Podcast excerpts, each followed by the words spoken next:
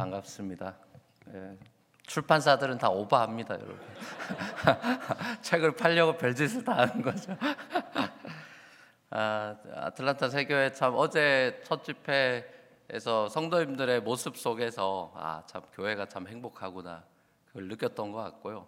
또 말씀에도 저도 굉장히 은혜를 많이 받고 자, 열린 말씀 함께 우리 선배 목사님들하고 한참 했는데 아, 올 때마다 기대감이 있습니다. 왜냐하면 제가 말씀 전하는 것도 부담감이 물론 있지만 아, 귀한 목사님들 메시지 또 이번 주제를 가지고 어떻게 풀어내실까라는 그런 기대감이 있는데 역시나 매번 그랬던 것처럼 굉장히 그 기대를 뛰어넘는 충격감이 있었습니다. 아, 그래서 어제 두 분 다 홈런을 치셔가지고 어, 저는 일루 정도 하고 또 그 홈런 치셨던 분이 재답원을 하시거든요. 네, 저는 그렇게 맡기면서 이렇게 편안한 마음으로 어, 하면 좋을 것 같습니다. 어, 제가 받은 주제는 이 사랑은 거룩입니다라는 주제고 저녁엔 사랑은 아픔입니다라는 주제인데 하나의 그 도표를 보여드리면서 어, 설교를 시작해 볼까 합니다. 어, 리서치 센터로 유명한 그 퓨 리서치 센터라고 여러분이 아실 텐데 그 퓨 리서치 센터가 2년 어, 전에 조사한 리서치가 하나 있는데 이게 좀 흥미롭습니다. 왜냐하면 전 세계 경제 강국 대국 17 country 17개 나라에게 이제 질문을 한 거예요. 그 질문이 뭐였냐 하면은 What makes life meaningful? 어, 뭐가 당신의 삶을 meaningful, 의미 있게 만듭니까? 라는 질문을 17 country 경제 17위권에 있는 나라들한테 백서, 그 사람들한테 질문을 한 거죠. 자, 이 아침에 여러분 옆자리에 있는 분한테 이걸 한번 물어보세요. What makes your life meaningful? 뭐가 당신의 삶을 의미 있게 만듭니까? 한번 물어보세요. 뭐라고 대답하시는지.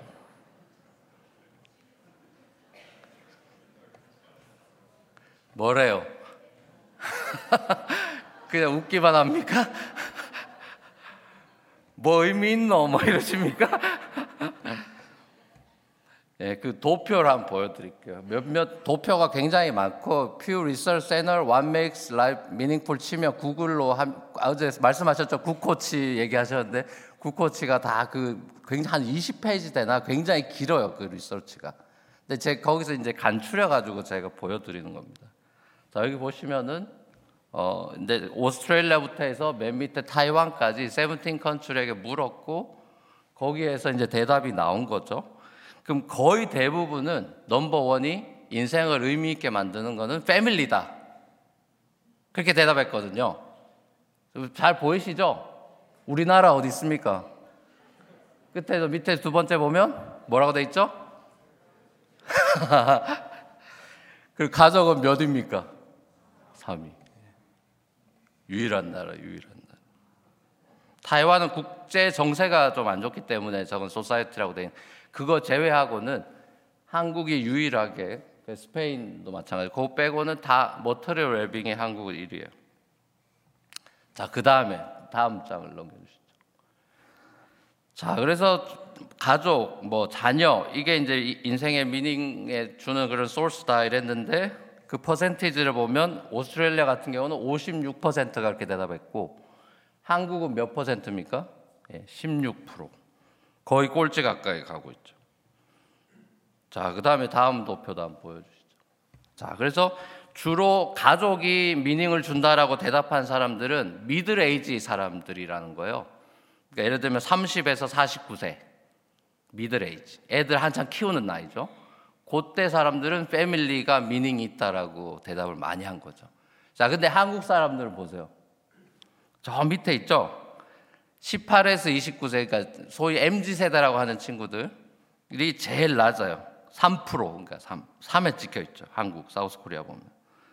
그리고 그 30에서 49세 한국이 있지만 그래도 그 도표 자체에서도 굉장히 left에 가 있는. 근데 저는 저기서 충격적인 게 젊은 친구들이 정말 다른 나라들에 비해서 family value가 낮다. 3에 찍혀 있죠. 3, 6 이렇게 찍혀 있죠. 자, 그 다음에, 그 다음 도표도 한번 보시죠.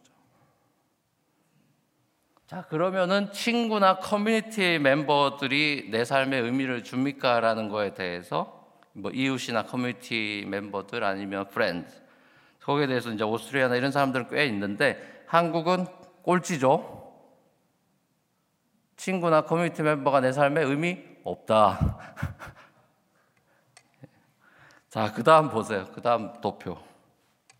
자, younger adults more likely to bring 보통 젊은 친구들이 어, 나이가 어릴수록 친구가 중요하고 좋아하고 또 커뮤니티에 소속되기를 바라는데 자, 한국 같은 경우는 젊은 친구들이 어, 그리고 이제 거기 보면 나이별로 이제 65세 플러스 이렇게 쭉 돼 있는데 모든 에이지에서 한국은 그 뭐야 프렌즈나 이 커뮤니티가 의미 없다가 완전히 바닥으로 가 있는 거예요.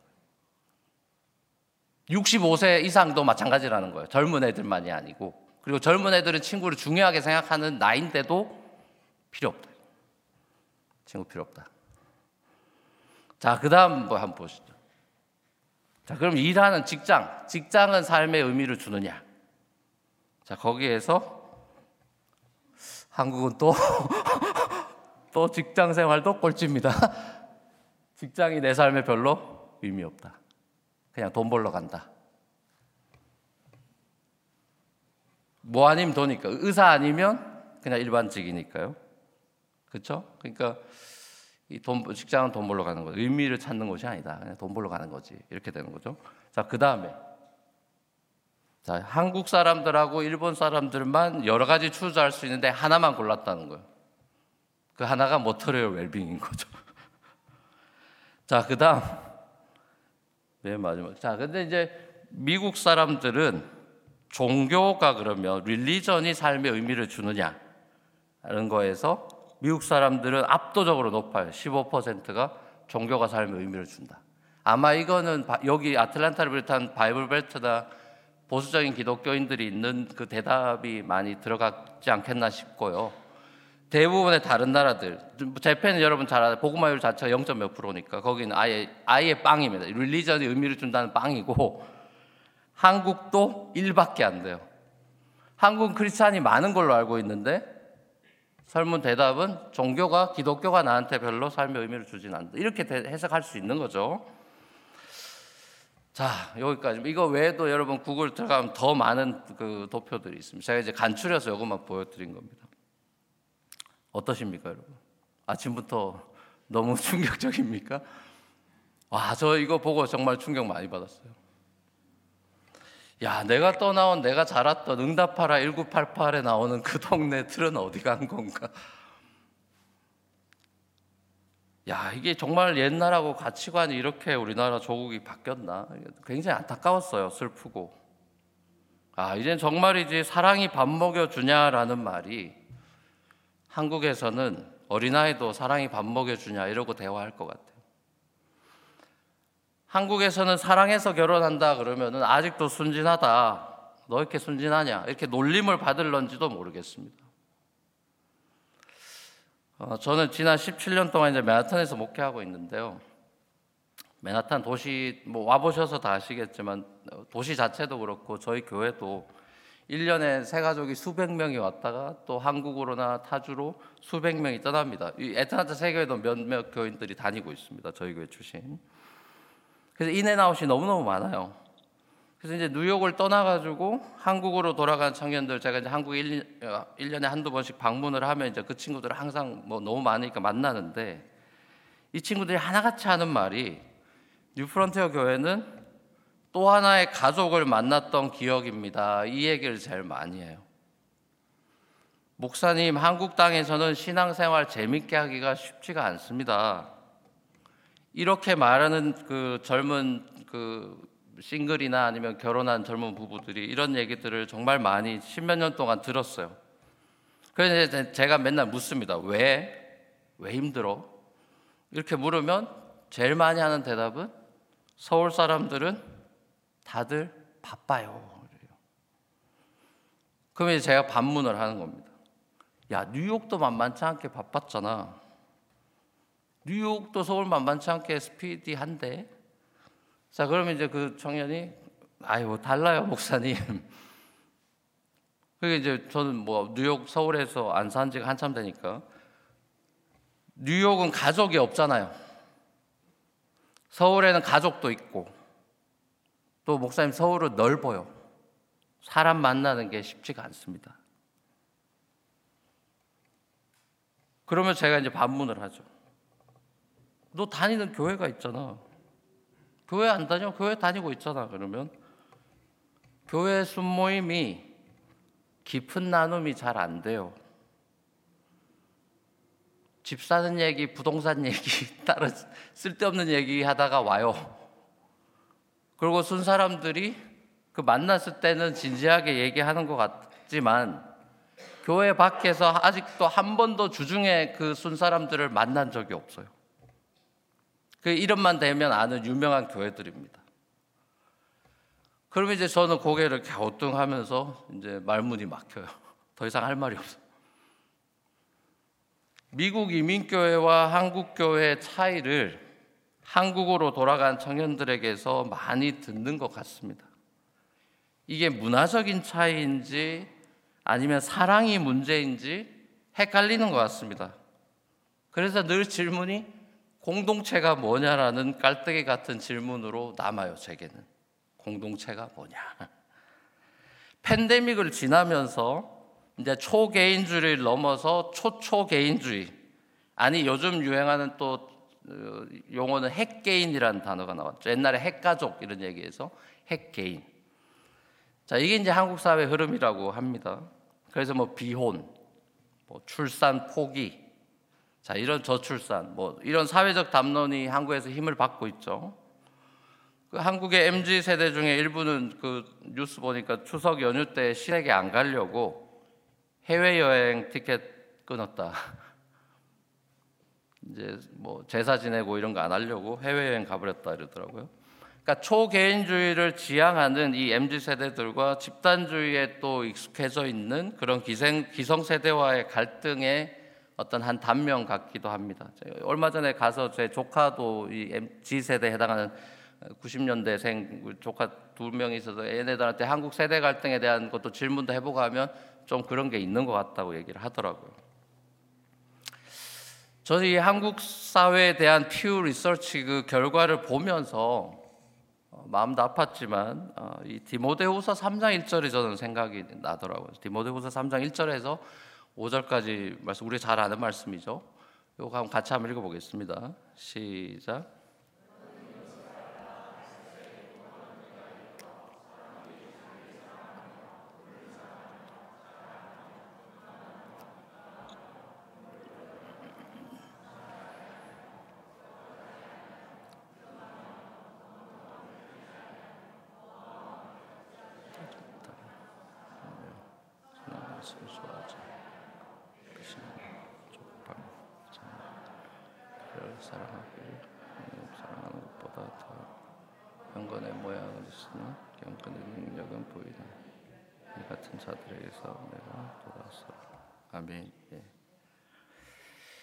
여기 보시면 사랑이란 단어가 제일 많이 나와요.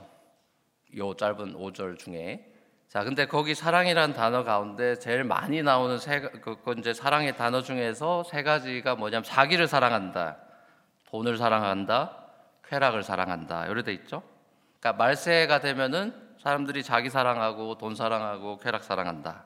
요게 하나님 사랑보다 더하다.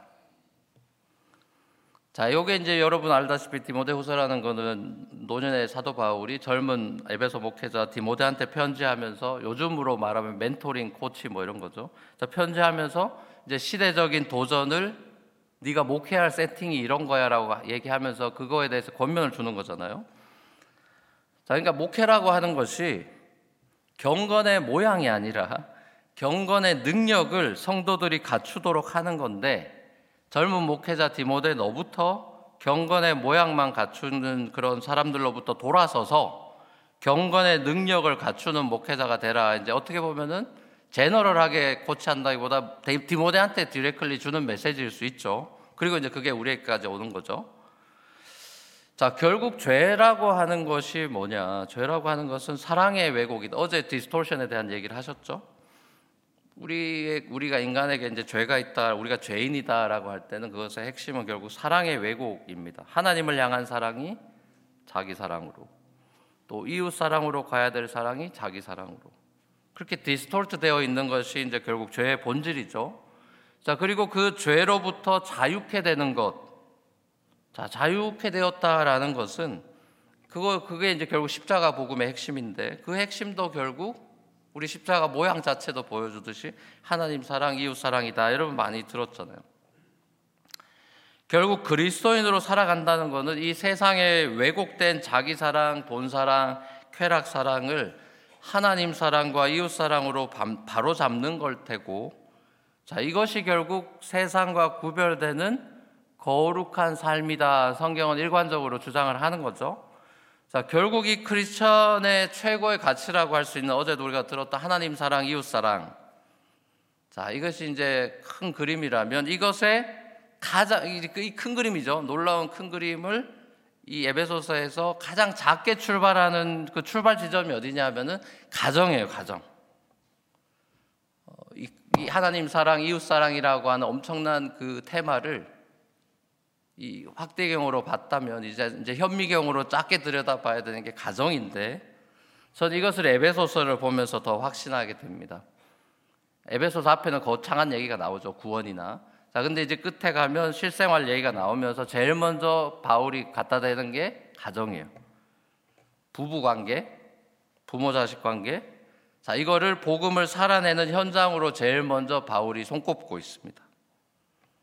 여러분 잘 알다시피 에베소서 전반에는 복음에 대한 그 큰 그림, 설명이 잘 요약돼 있죠. 그리고 이제 권면의 말씀이 나오는데 자, 앞에 부분에 복음의 핵심에 대한 내용들은 사실 바울이 편지를 쓰면 항상 기도하잖아요.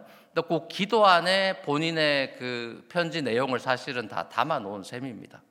자, 그래서 에베소서 1장을 보면은 그 앞에 기도를 들어보면 앞으로 바울이 무슨 얘기를 할 건지가 드러나거든요. 자, 그게 이제 에베소서 1장 3절에서 6절까지예요. 요것도 같이 한번 읽어 보죠. 같이 한번 읽어 보겠습니다. 찬송이죠. 바울의 기도죠. 찬송하는 기도. 같이 한번 읽겠습니다. 시작.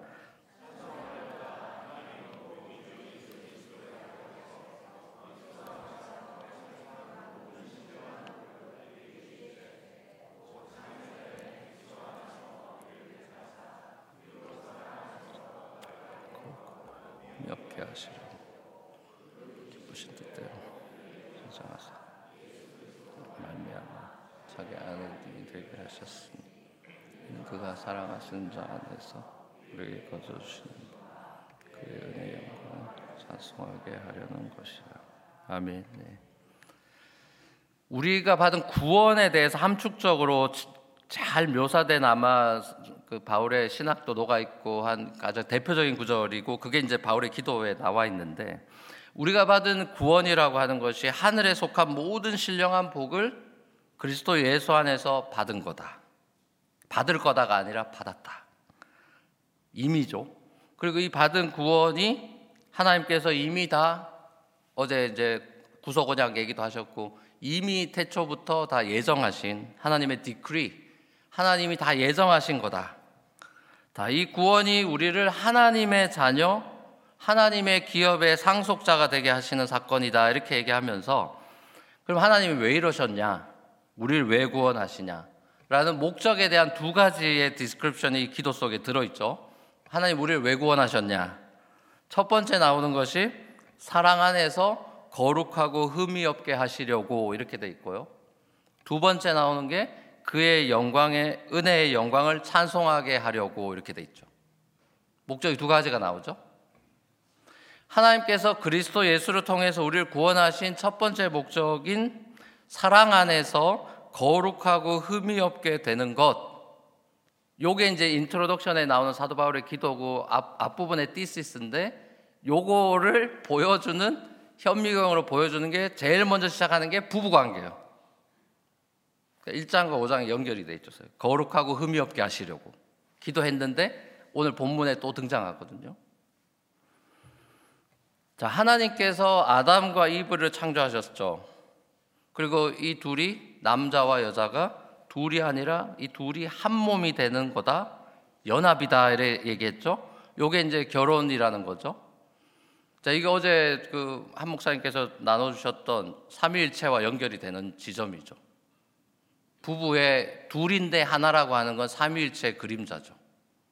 분명히 two person인데 한 몸이래, 원 바디래요. 이게 삼위일체 그림자죠. 기독교를 여러분 제외한 세상 모든 종교는 둘 중에 하나입니다. 여러 신들이 있다고 믿는 다신교거나 신 하나밖에 없다라고 믿는 유일신교죠. 자, 근데 기독교만 다신교도 아니고 유일신교도 아니야. 기독교는 특이한 형태예요. 신이 셋인데 하나다 이렇게 되는 거죠. 굉장히 독특하죠. 이건 기독교밖에 없죠. 이들 폴리티즘이거나 모노티즘이거나 요 둘 중에 하나인데 애매한 지점에 기독교는 있죠. 하나 셋인데 하나다 이렇게 되는. 인간이 이해할 수 없는 어떤 그런 하나님의 본질로 돼 있어요. 자, 그러니까 어제 설명에서 우리가 들었듯이 결국 이거는 사랑으로 한 몸이 되어 있는 신의 형태죠. 그러니까 성부는 자기 자신을 사랑하는 비교가 아니죠. 성부는 성자와 성령을 사랑하는 거예요. 그리고 성자는 성부와 성령을 사랑하고 성령은 성부와 성자를 사랑하는 자, 이런 관계 속에 있는 거죠. 그러니까 하나님은 사랑이시다라는 성경의 주장은 삼위일체여야만 가능한 주장인 거예요. 만약에 성부 홀로 있는데 내가 사랑이야 이러면 자기 사랑밖에 안 되는 거죠. 그러니까 왜냐하면 사랑이라는 건 그 자체로 자기가 아닌 타자, 사랑의 대상이 있는 타자를 향한 것이 사랑의 본질이기 때문에 하나님의 삼위일체라는 것은 놀라운 거죠. 만약 유일신인 하나님이 나는 사랑이다 그러면 이기적인 신이 되는 것이죠. 우리가 믿는 하나님을 하나님은 자기 자신을 사랑하는 신이 아니라 끊임없이 영원토록 타자를 사랑하는 존재다. 아담은 사랑의 대상인 하와를 만났습니다. 그리고 하와는 사랑의 대상인 아담을 만났죠. 자기 사랑이 아닌 타자를 사랑하는 하나님의 속성을 부부관계 속에서 배우라고 create를 하셨죠. 자, 근데 이제 여러분이 잘 아시다시피 아담과 하와가 이 하나님의 컨트롤을 벗어나서 자기 마음대로 하고 싶었죠. 자유로워지고 애들이 부모 말 안 듣고 컨트롤 받기 싫어하는 거랑 똑같이 아담 하와가 하나님의 컨트롤 받기 싫고 마음대로 살고 싶고 자유로워지고 싶어서 선악과를 건드렸습니다. 이제 언약을 어긴 거죠. 자기 자신을 하나님보다 더 사랑한 거죠. 파워에 대한 그 욕망도 결국 자기를 사랑하기 때문에 생기는 거죠. 그래서 하나님과의 관계가 깨지고 그 결과로 서로 부부 관계도 깨져서 블레임 시프팅하는 장면을 보죠. 자, 우리가 이걸 이제 원, 원죄라고 부릅니다. 하나님의 구원은 아담 이후로 모든 사람들이 다 이 죄로부터 자유롭지 못하고 여기서 해방돼야 되는데 그래서 다시 하나님을 사랑하고 이웃을 사랑하는 하나님이 originally create 했던 하나님의 형상으로 회복되는 것이 구원이잖아요. 자, 그래서 이제 예수님을 이 땅에 보내셔서 진짜 인간의 모습이 어떤 건지, 거룩하고 흠이 없는 인간의 모습이 뭔지를 vivid하게 보여주셨죠. 우린 본 적이 없으니까요. 그런 인간을 본 적이 없잖아요. 거룩하고 흠이 없는 인간을 본 적이 없잖아요. 그 유일한 분을 봤죠. 자, 거룩하고 흠이 없는 그 모습의 절정이 뭡니까, 여러분? 예수의 삶에 있어서 그 인간 예수의 삶에 거룩하고 흠이 없는 인간의 삶의 절정이 뭐죠? 네, 십자가예요. 자기를 십자가에 못 박는 원수들을 용서합니다. 그렇죠? 용서하고 자기 자신의 살 찢어서 내어줍니다. 이게 사랑의 본질이죠. 그야말로 최악의 상황 속에서도 자기 사랑으로 향하지 않고 성부 하나님에 대한 사랑과 그게 순종으로 나타나죠. 그리고 이웃을 향한 용서와 희생의 사랑으로 나타납니다. 자, 사도 바울이 이 사랑 안에서 너희가 구원받았다. 너희가 이 사랑으로 구원받았어. 그러니까 너희가 이렇게 이제 어떻게 살아야 되느냐 얘기를 하면서 에베소서 5장 1절에서 2절에서 이런 이제 말씀을 하시는 거죠. 에베소서 5장 1절 2절 같이 한번 읽어 보겠습니다. 시작. 그러므로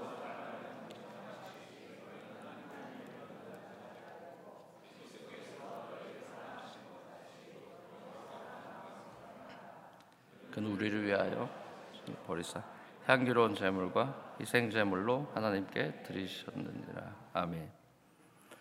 이 하나님의 놀라운 사랑을 십자가에서 확인하고 그걸 받아서 구원받아서 그 그리스도 안에서 새 사람이 된 이 성도들이 이제 그리스도의 사랑을 본받아서 사랑 가운데서 이제 살아가야 된다 이렇게 권면을 하고 있는데 아까 제가 처번에 말씀드린 대로 이 사랑의 실천의 현장으로 가장 먼저 등장하는 것이 부부 관계다.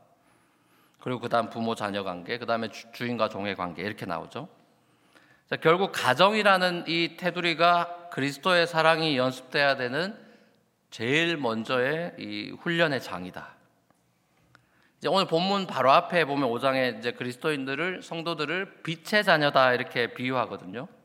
그러니까 오늘 본문 그리고 나서 오늘 본문이 나오는데 쉽게 말하면 부부의 사랑이 빛의 자녀로서의 첫 번째 실천의 장이다. 사랑의 이제 이번 주제인 사랑의 연습. 이 사랑의 연습이라는 것이 부부 사이에서 제일 먼저 그리고 제일 깊이 그리고 제일 반복적으로 돼야 된다. 근데 정말 그렇지 않습니까? 가장 많은 시간을 보내는 이웃, 우리의 이웃은 남편이고 아내죠. 하나님께 받은 사랑을 기억하고 그 사랑을 실천하는 최고의 실천의 장은 가정입니다. 가면을 쓰고 교회에 올 수는 있죠. 그럴듯하게. 뉴요커들은 더하죠. 전 상담하면서 그걸 많이 봤고요. 깜짝 놀랄 일들이 많고. 교회 올 때는 가면을 쓸 수 있죠. 근데 가정에서는 가면을 쓸 수 없죠. 제가 목사로 이렇게 교회를 다닐 때는 목사라서 교회에서 거룩한 척 할 수 있죠. 집에서는 거룩한 척 할 수 없죠. 가정에서는 연기하면 들통이 납니다. 저희가 읽은 이 오늘 본문은 특별히 부부 관계에서 남편들에게 주시는 권면의 말씀을 읽었어요. 어, 남편분들이 서운할 겁니다. 몹시 못마땅하고 22절에서 24절까지는 아내들에게 주시는 권면의 말씀이 나오고 그, 그 핵심 메시지는 뭐냐면은 교회가 그리스도께 하듯이 아내들이 남편에게 복종하라 이렇게 돼 있죠. 그러니까 이것도 다 남편들이 아멘한단 말이죠. 그리고 이제 남편들이 아내를 사랑하라 이렇게 돼 있는 것의 핵심은 그리스도께서 교회를 사랑하셔서 자기 자신을 내어 주신 것 같이 하라. 근데 이 부부 관계에 대한 사도 바울의 권면을 잘 들여다보면 아내가 복종하라라는 권면은 세 절밖에 안 되고요. 남편들이 아내를 사랑해야 된다라는 권면은 더블입니다. 여섯 절이에요. 두 배가 더 많아요. 바울의 비유로 하자면은 남편이 예수님 노릇해야 되고 아내들이 교회 노릇해야 되는 거니까 누구 사랑이 더 커야 되겠습니까? 예? 예? 말씀하기 싫은 것 같아요. 남편들은 말하기 싫은 것 같아요. 당연히 남편들의 사랑이 더 커야 되는 거죠. 이제 오늘 이 말씀을 듣고 이제 집회 끝나고 밥 잘 먹고 돌아가시면서 이제 아내분이 남편 차에서 딱 째려보면서 들었지. 오늘 목사님 말씀 잘 들었지? 남편이 잘하래. 자, 요러면 곤란합니다. 그렇게 말씀하시는 대신에 남편들이 먼저, 예, 먼저 성공을 날리셔야 돼요. 남편들이 먼저, 여보, 내가 결혼할 때 서약하고 약속한 대로 내가 앞으로 더 잘할게. 더 사랑할게. 사랑의 여보까지 하셔야 돼요. 요거까지 날리시고. 이렇게 닭살 멘트를 먼저 날려야 됩니다. 그래야 저녁을 드실 수가 있어요. 아니면 그냥 손이라도 잡으시든지 예, 뭔가를 하셔야 돼요.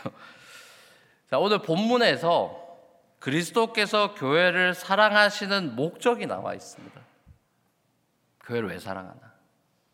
그리스도께서 교회를 사랑하시는 목적이 나와요. 그 목적이 오늘 조금 전에 읽었던 에베소서 1장에 나오는 구원의 목적하고 똑같아요. 거룩하고 흠이 없게 하시려고. 그러니까 결국 부부 관계의 목적이 서로가 서로를 사랑함으로써 서로를 거룩하고 흠이 없게 하는 데 있다. 성경 그렇게 이야기하고 있어요. 이걸 이제 우리가 흔히 들은 말로는 성화라고 하는 거죠.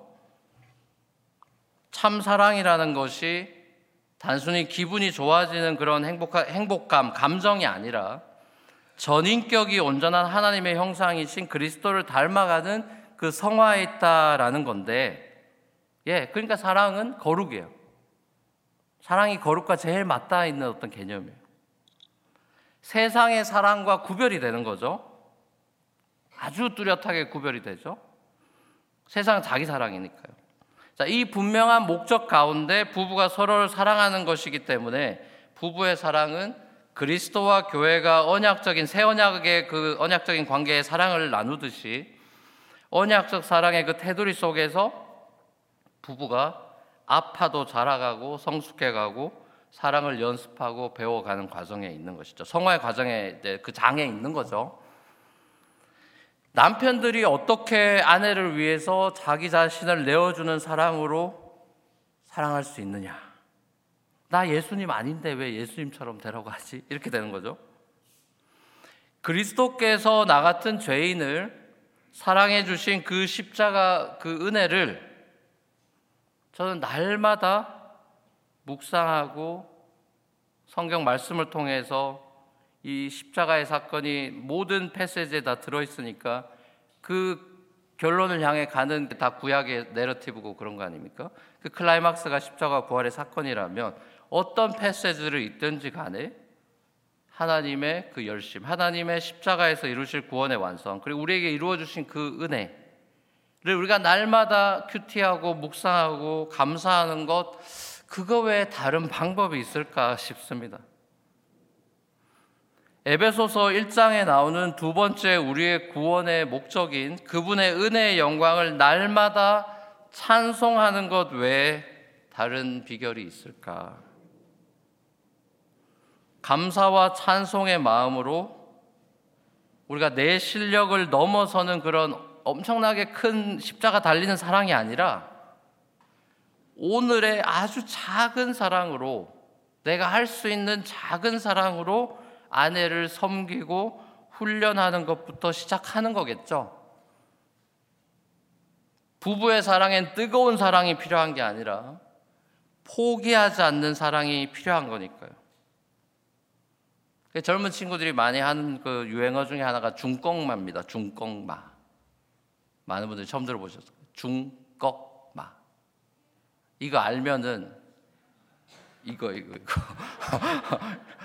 중꺾만은 중요한 거는 꺾이지 않는 마음이고요. 중요한 건 꺾이지 않는 마음.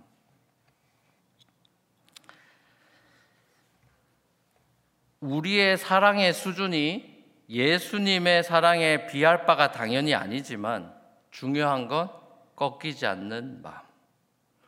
우리가 그저 그저 하루하루 내가 한 번 더 내가 한 번 더 와이프 대신 설거지하고 한 번 더 밥하고 한 번 더 빨래 개고 하는 그런 일상에서의 그 자그마한 헌신과 작은 섬김들 그거부터 하셔야 돼요. 내가 당신 위해 죽어줄게 이런 이상한 말 하지 마시고요. 안 죽어줘요. 살아달라고 제발 살아서 밥하고 빨래 하라고. 왜 죽을 생각해? 어디서 감히?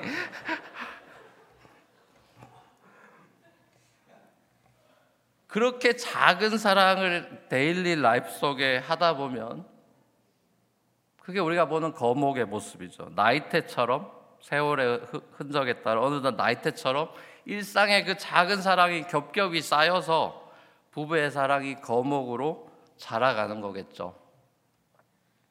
큰 바의 얼굴이라는 여러분 이야기 잘 알다시피 어느덧 우리는 그 주님을 닮아가고 싶어 할 때 주님 앞에 섰을 때 그죠? 영광스러운 얼굴로 주님을 닮아 있는 부부가 남자로서 여자로서 예수 그리스도의 형상을 닮아 있는 그 영광스러운 지점까지 우리의 노력으로는 안 되지만 어제 말씀 들었죠? 주님이 거기까지 데리고 갑니다. 그게 은혜죠. 그게 은혜의 영광을 찬송하는 거죠. 사랑하는 우리 성도 여러분, 점점 더 가정의 영광이나 사랑의 거룩함이 훼손되어 가는 이 자기 사랑의 시대 속에서 저와 여러분은 거룩한 빛의 자녀로 부름을 받았습니다. 대단한 사랑이 아닌 작은 사랑을 가정에서부터 우리가 이 컨퍼런스 이후에 작은 것부터 작은 변화로부터 한번 시작해 보면 좋을 것 같아요. 그러다 보면 내 자신의 사랑의 실력이 턱없이 부족함을 깨달게 갈 수밖에 없고, 야, 그리스도의 사랑이 아니고는 우리 부부 관계는 온전해질 수 없구나. 제가 부부의 관계가 삼일체의 그림자라고 했죠. 전 거기서 깨달은 게 왜 하나님은 세 분인데 인간은 두 성으로 졌지가 제 질문이었거든요. 왜 완벽한 연합이 되려면 인간도 셋으로 사랑하는 관계를 안 하고 왜 하나님은 성부성자에서 3인데 인간은 왜 둘이지라는 생각을 많이 했어요. 그렇게 하다가 제가 깨달았어요. 아, 남녀의 연합은 온전할 수 없구나. 남녀의 연합이 예수와 함께 할 때 온전한 연합이 되는 삼일체구나를 깨달았어요. 그리스도 안에서의 부부구나. 하나님 안에서의 부부가 삼일체가 이루어지는 거구나. 제가 그걸 깨달았거든요. 야, 이 정말 하나님이 아니면 우리는 우리의 사랑은 부부의 사랑은 온전해질 수가 없다. 결국 가정 안에서 주님의 은혜가 부어져야만 거룩한 부부로 성장해 간다는 사실을 깨달았습니다. 그렇게 그리스도의 사랑으로 날마다 채워져서 자기 사랑, 돈 사랑, 쾌락 사랑의 시대에 야, 저렇게 요즘도 저렇게 살아가는 부부가 있구나 하는 그 거룩한 가정의 그 행복을 그 영광을 드러내면서 우리와 함께 하시는 그 주님의 그 은혜의 영광을 찬미하고 찬송하는 저와 여러분들의 삶이 되기를 우리 주님의 이름으로 간절히 축원합니다. 참 기도하겠습니다.